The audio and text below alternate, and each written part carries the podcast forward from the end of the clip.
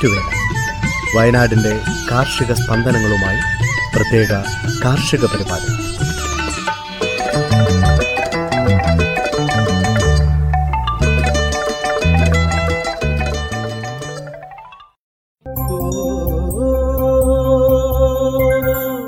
തയ്യാറാക്കിയത് Joseph Pallath എച്ചു Smitha Johnson. ശബ്ദസഹായം Reneesh Arippally Aswathy Murali Amitha Maria Biju.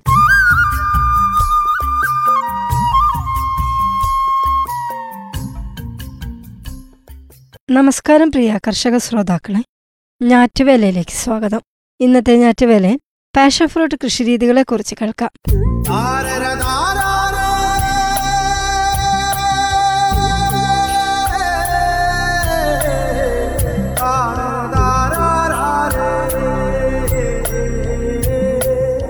Passion ഫ്രൂട്ടിന്റെ രുചിയും മണവും ഇഷ്ടമില്ലാത്തവർ ചുരുക്കമാണ്. വിപണിയിൽ ജാം സ്ക്വാഷ് ജ്യൂസ് എന്നിങ്ങനെ പാഷൻ ഫ്രൂട്ട് അടങ്ങിയ അനേകം ഉൽപ്പന്നങ്ങൾ ഇന്ന് ലഭ്യമാണ്.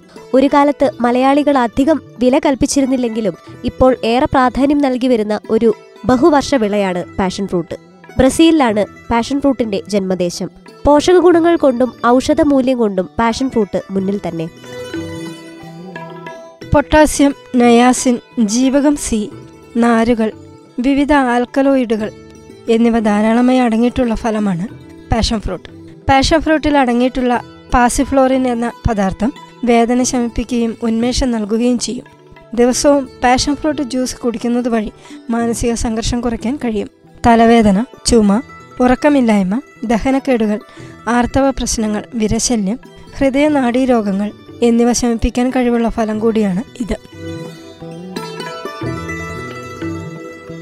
ബ്ലഡ് കൗണ്ട് വർദ്ധിപ്പിക്കാനും അതുവഴി ഡെങ്കിപ്പനി ചിക്കുൻകുനിയ എലിപ്പനി കുരങ്ങുപനി പക്ഷിപ്പനി എന്നിവയെ നിയന്ത്രിക്കാനും സഹായിക്കുന്നു. ധാരാളം ആന്റി ഓക്സിഡന്റുകൾ അടങ്ങിയിട്ടുള്ള പാഷൻ ഫ്രൂട്ട് ക്യാൻസറിനെതിരെ ഫലപ്രദമാണത്രേ. ക്ഷീണിച്ചെത്തുന്ന അതിഥികൾക്ക് നൽകാൻ ഏറ്റവും നല്ല പാനീയങ്ങളിൽ ഒന്നാണ് പാഷൻ ഫ്രൂട്ട് ജ്യൂസ്. മറ്റ് ഫ്രൂട്ട് ജ്യൂസുകളുമായി കലർത്തിയും പാഷൻ ഫ്രൂട്ട് ജ്യൂസ് ഉപയോഗിക്കാം. പാഷൻ ഫ്രൂട്ട് പ്രധാനമായും രണ്ട് തരത്തിലുണ്ട്. പർപ്പിൾ നിറത്തിലുള്ളതും മഞ്ഞ നിറത്തിലുള്ളതും. ജയന്റ് പാസിഫ്ലോറ എന്നറിയപ്പെടുന്ന ആകാശ വെള്ളരി പാഷൻ ഫ്രൂട്ടിന്റെ കുടുംബത്തിൽപ്പെട്ടതാണ്.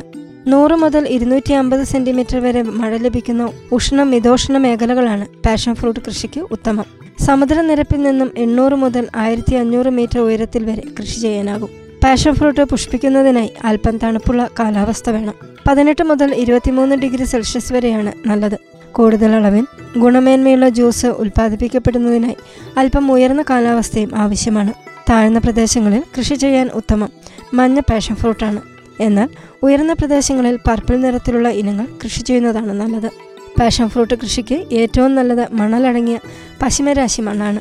ആറ് പോയിന്റ് അഞ്ച് മുതൽ ഏഴ് പോയിന്റ് അഞ്ച് വരെയാണ് അനുയോജ്യമായ പി എച്ച് കൃഷി ചെയ്യുന്നതിന് മുമ്പ് കുമ്മായം ചേർത്ത് മണ്ണിലെ പുളിരസം ക്രമീകരിക്കണം. നല്ല ജൈവാംശമുള്ളതും ഉപ്പിന്റെ അംശം കുറഞ്ഞതും നീർവാർച്ചയുള്ളതുമായ മണ്ണാണ് വേണ്ടത്. ഇനങ്ങൾ. പർപ്പിൾ നിറത്തിലുള്ള നാടൻ ഇനങ്ങളാണ് Ooty purple Coorg purple Thrissur purple Cherrapunji purple എന്നിവ. നോയൽ സ്പെഷ്യൽ മഞ്ഞ നിറത്തിലുള്ള ഇനമാണ്. ഒപ്പം Ooty yellow Coorg yellow Munnar yellow എന്നീ നാടൻ ഇനങ്ങളുമുണ്ട്. സങ്കര ഇനമായ കാവേരി രോഗപ്രതിരോധ ശേഷിയുള്ളതാണ് തൈ ഉൽപാദനം. വിത്ത് മുളപ്പിച്ചും വള്ളി മുറിച്ചു നട്ടും ഗ്രാഫ്റ്റ് ചെയ്തും തൈകൾ ഉൽപ്പാദിപ്പിക്കാം. വിത്ത് മുളപ്പിച്ച് ഉൽപ്പാദിപ്പിക്കുന്ന തൈകൾക്ക് ആരോഗ്യവും വളർച്ചയുടെ വേഗതയും കൂടുതലായിരിക്കും. അവർ പെട്ടെന്ന് പടർന്ന് പന്തലിക്കുകയും ചെയ്യും. ഒപ്പം ആയുസ്സും കൂടുതലായിരിക്കും. എന്നാൽ പൂക്കാൻ ഒരു വർഷം വരെ വേണ്ടിവരും. വള്ളി നട്ടു ഉൽപ്പാദിപ്പിക്കുന്ന തൈകൾ ആറേഴ് മാസം കൊണ്ട് പൂക്കും. രോഗപ്രതിരോധ ശേഷിയുള്ള മഞ്ഞ പാഷൻ ഫ്രൂട്ട് ഇനങ്ങൾ റൂട്ട് സ്റ്റോക്കായി ഉപയോഗിക്കുന്നത് മൂലം ഗ്രാഫ്റ്റ് ചെയ്ത തൈകൾക്ക് രോഗപ്രതിരോധ ശേഷി കൂടുതലായിരിക്കും. ആരോഗ്യവും നല്ല കായ്ഫലവുമുള്ള സസ്യങ്ങളിൽ നിന്നും വിത്ത് ശേഖരിക്കാം. പൾപ്പോട് കൂടി എഴുപത്തിരണ്ട് മണിക്കൂർ പുളിപ്പിക്കാൻ വെച്ച ശേഷമാണ് വിത്തുകൾ വേർതിരിക്കേണ്ടത്. തണലത്ത് ഉണക്കി വിത്തുകൾ വേർതിരിക്കാം. മാർച്ച് ഏപ്രിൽ മാസങ്ങളാണ് വിത്ത് പാകാൻ ഏറ്റവും നല്ലത്. പന്ത്രണ്ട് മുതൽ പതിനഞ്ച് ദിവസത്തിനുള്ളിൽ വിത്തുകൾ മുളച്ചു തുടങ്ങും. അപൂർവം ചിലയിടങ്ങളിൽ വിത്തുകൾ മുളയ്ക്കാൻ രണ്ട് മാസം വരെ എടുക്കാറുണ്ട്. തൈകൾ മുളച്ച് ആറില പരുവം എത്തുമ്പോൾ പോളി ബാഗുകളിലേക്ക് മാറ്റി നടാം രണ്ടു ഭാഗം മണ്ണും ഒരു ഭാഗം കമ്പോസ്റ്റും ഒരു ഭാഗം മണലും ചേർത്ത മിശ്രിതമാണ് പോളി ബാഗിൽ നിറയ്ക്കേണ്ടത്. മൂന്ന് മാസം പോളി ബാഗിൽ വളർത്തിയ തൈകൾ കൃഷിയിടങ്ങളിലേക്ക് മാറ്റി നടാം തണ്ട് മുറിച്ചു നടുന്നതാണ് ഏറ്റവും പ്രചാരത്തിലുള്ള കൃഷിരീതി. ഇവയിൽ പെട്ടെന്ന് വേര് വരില്ല എന്ന ഒരു പോരായ്മയുമുണ്ട്. മുപ്പത് മുതൽ മുപ്പത്തഞ്ച് സെന്റിമീറ്റർ നീളത്തിലുള്ള മൂന്നോ നാലോ മുട്ടുകളുള്ള ശാഖകൾ നടാനായി ഉപയോഗിക്കാം. മണ്ണ് മണൽ കമ്പോസ്റ്റ് എന്നിവ ഒരേ അനുപാതത്തിൽ ചേർത്ത മിശ്രിതത്തിൽ വള്ളികൾ നടാം. റൂട്ടിംഗ് ഹോർമോണിൽ മുക്കി നടുന്നത് പെട്ടെന്ന് വേര് വരാൻ സഹായിക്കും. ഗ്രാഫ്റ്റിംഗ് ലെയറിംഗ് എന്നീ രീതികളും തൈ ഉൽപ്പാദിപ്പിക്കാനായി ഉപയോഗിക്കാറുണ്ട്. പന്തൽ നിർമ്മാണം. വലിയ വൃക്ഷങ്ങൾക്ക് മേൽ പടരാൻ അനുവദിച്ചാൽ കൂടുതൽ വിളയുന്ന സസ്യമാണ് പാഷൻ ഫ്രൂട്ട്. എന്നാൽ പന്തലുകൾ നിർമ്മിച്ചും അവ പടർത്താനാകും. അഞ്ച് മുതൽ എട്ട് വർഷം പാഷൻ ഫ്രൂട്ടിന് ആയുസ്സുണ്ട്. അതിനാൽ പന്തലുകൾ നിർമ്മിക്കണം. ചെരിഞ്ഞ പ്രദേശമാണെങ്കിൽ ചരിവിന് കുറുകെയാണ് പന്തലുകൾ നിർമ്മിക്കുന്നത്. പറിച്ചു നടി. തൈകൾ കൃഷിയിടങ്ങളിലേക്ക് നടുമ്പോൾ ചില കാര്യങ്ങൾ ശ്രദ്ധിക്കേണ്ടതുണ്ട്. പാഷൻ ഫ്രൂട്ടിന്റെ പെൺപൂക്കളാണ് ആദ്യം പാകമാകുന്നത്. അതിനാൽ തന്നെ പരപരാഗണം വർദ്ധിക്കുന്നതിലൂടെ പാഷൻ ഫ്രൂട്ടിൽ നിന്ന് കൂടുതൽ വിളവ് ലഭിക്കും. അതിനാൽ പലതരത്തിലുള്ള വള്ളികൾ കെട്ടുപിണഞ്ഞ് വളരുന്നതിന് പല ഇനങ്ങളിലുള്ള തൈകൾ നടുന്നത് നല്ലതാണ്. അറുപത് സെന്റിമീറ്റർ നീളത്തിലും വീതിയിലും ആഴത്തിലുമുള്ള കുഴികളിലാണ് തൈകൾ നടേണ്ടത്. കുഴികളിൽ മേൽമണ്ണും ചാണകവും ചേർത്ത് നിറയ്ക്കണം. ചെടികൾ തമ്മിൽ നാലര മീറ്റർ മുതൽ ആറ് മീറ്റർ വരെ അകലം പാലിക്കാം. പാഷൻ ഫ്രൂട്ടിന്റെ വളർച്ചയ്ക്കനുസരിച്ച് വളപ്രയോഗവും വ്യത്യാസപ്പെട്ടിരിക്കുന്നു. നടന്ന സമയത്ത് അഞ്ച് കിലോഗ്രാം ജൈവവളവും അമ്പത്തിനാല് ഗ്രാം യൂറിയ അമ്പത് ഗ്രാം മസൂറിഫോസ് നാൽപ്പത്തിരണ്ട് ഗ്രാം മ്യൂറിയേറ്റ് ഓഫ് പൊട്ടാഷ് എന്നിവയും നൽകണം. രണ്ട് മുതൽ നാല് വർഷം വരെയുള്ള പ്രായത്തിൽ പത്ത് കിലോഗ്രാം ജൈവവളവും നൂറ്റി എഴുപത്തിനാല് ഗ്രാം യൂറിയ നൂറ്റമ്പത് ഗ്രാം മസൂറിഫോസ് നൂറ് ഗ്രാം മ്യൂറിയേറ്റ് ഓഫ് പൊട്ടാഷ് എന്നിവ നൽകണം. നാല് വർഷം പ്രായമായ തൈകൾക്ക് പതിനഞ്ച് കിലോഗ്രാം ജൈവവളവും മുന്നൂറ്റി ഇരുപത്തഞ്ച് ഗ്രാം യൂറിയ ഇരുന്നൂറ്റമ്പത് ഗ്രാം മസൂരി ഫോഴ്സ് നൂറ്ററുപത്തേഴ് ഗ്രാം മ്യൂറിയറ്റ് ഓഫ് പൊട്ടാഷ് എന്നിവയും നൽകണം. ഇതിൽ ജൈവവളവും മസൂരി ഫോസും അടിവളമായും യൂറിയ മ്യൂറേറ്റ് ഓഫ് പൊട്ടാഷ് എന്നിവ രണ്ടു മാസത്തെ ഇടവേളകളിൽ തവണകളായും നൽകണം. പാഷൻ ഫ്രൂട്ടിന് പൊട്ടാഷ് വളം ഏറ്റവും അത്യാവശ്യമാണ്. സൂക്ഷ്മ മൂലകങ്ങളായ ബോറോൺ സിങ്ക് എന്നിവയും പ്രധാനമാണ്. അമിത വളപ്രയോഗം വിപരീത ഫലങ്ങൾ നൽകും. തൈകൾ വളർന്ന് പന്തലിനു മുകളിലെത്തിയാൽ അഗ്രഭാഗം നുള്ളണം. ശേഷം വളർന്നു വരുന്ന രണ്ട് ശാഖകൾ ഇരുവശത്തേക്കുമായി പടർത്താം. ജലസേചനം. ചെടിയുടെ ചുറ്റിനും ഒരു വളയത്തിന്റെ ആകൃതിയിൽ ജലസേചനം നൽകുന്നതാണ് ഏറ്റവും നല്ലത്. വേനൽക്കാലത്ത് രണ്ടാഴ്ചയിൽ ഒരിക്കലെങ്കിലും ജലസേചനം നൽകണം. ചുവട്ടിൽ നിന്നും കളകൾ കൃത്യമായി നീക്കം ചെയ്യണം. അധികം ആഴത്തിൽ കൊത്തിക്കിളയ്ക്കുന്നത് നല്ലതല്ല. ഈർപ്പം നിലനിർത്താനായി പുതയിടാം.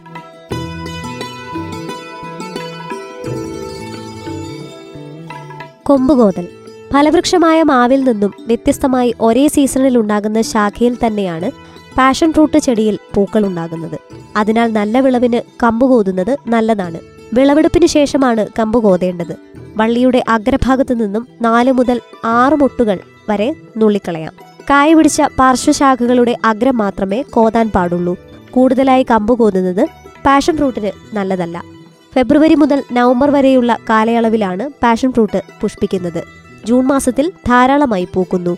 ഒരു പൂവ് നന്നായി വിടർന്നു വരാൻ പതിനാല് ദിവസം വരെ എടുക്കും. കായകൾ മൂത്ത് പാകമാകാൻ അറുപത്തേഴ് ദിവസവും. അതിനാൽ പൂമൊട്ട് ഉണ്ടായ ശേഷം വിളവെടുക്കാൻ എൺപത് ദിവസം എടുക്കും.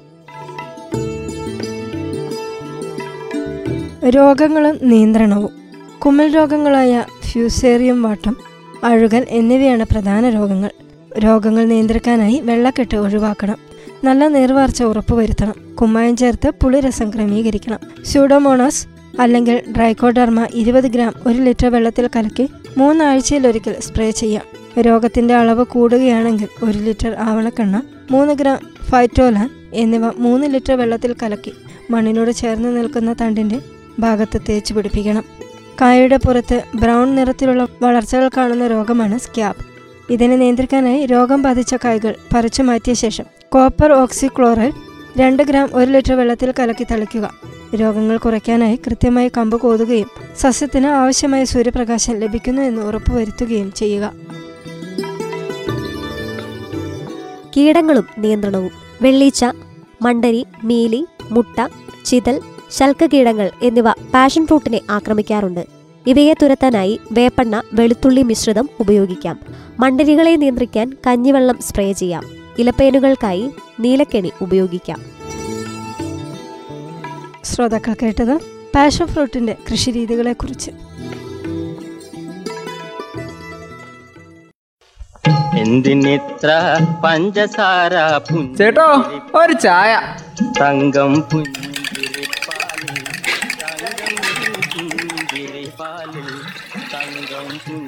പുഞ്ചിരിപ്പാലിൽ തങ്കം ചായക്കട. പുഞ്ചിരിപ്പാലിൽ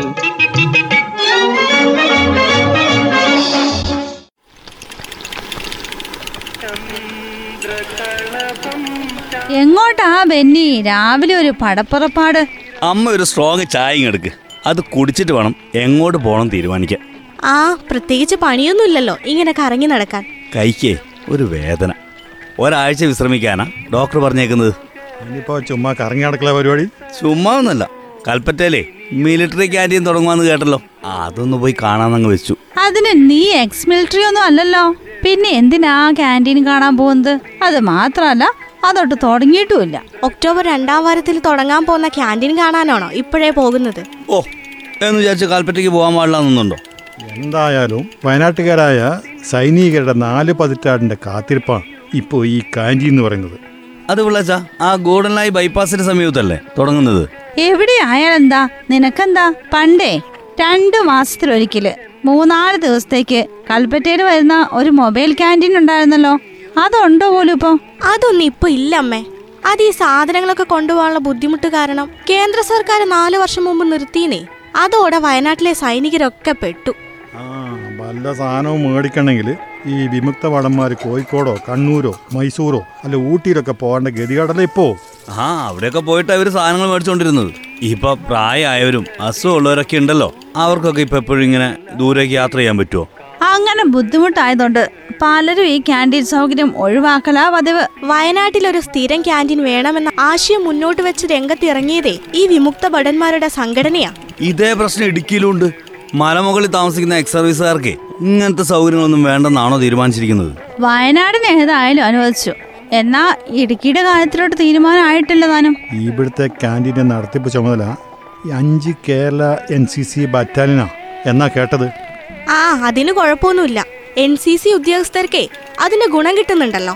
ജില്ലയിലെ സൈനികര് വിമുക്ത ഭടന്മാര് അവരുടെ ആശ്രിതര് എൻ സി സി ഉദ്യോഗസ്ഥര് ഇവർക്കൊക്കെ ഇതിന്റെ ഗുണം കിട്ടും.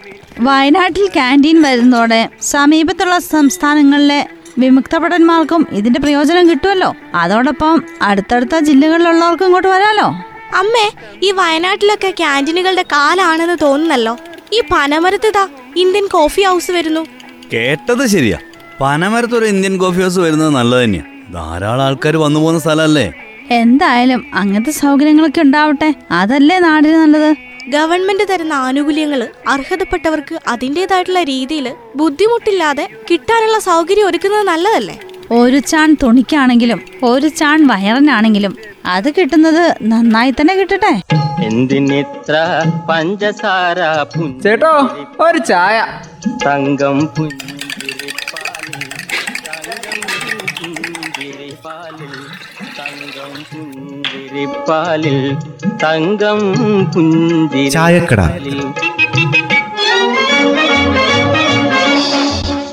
ഞാറ്റുവേലയിൽ അവസാനമായി കാലാവസ്ഥ.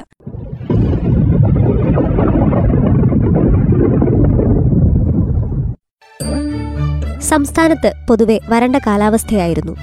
അടുത്ത നാൽപ്പത്തെട്ട് മണിക്കൂർ സമയം വരെ ഒറ്റപ്പെട്ട ഇടങ്ങളിൽ മഴയ്ക്ക് സാധ്യതയുള്ളതായി കാലാവസ്ഥാ നിരീക്ഷണ കേന്ദ്രം അറിയിച്ചു.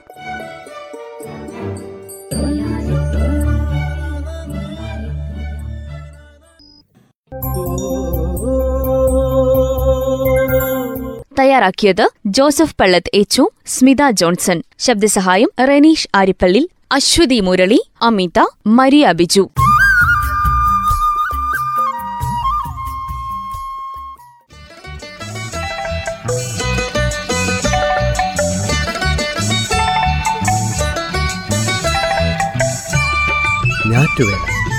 വയനാടിന്റെ കാർഷിക സ്പന്ദനങ്ങളുമായി പ്രത്യേക കാർഷിക പരിപാടി.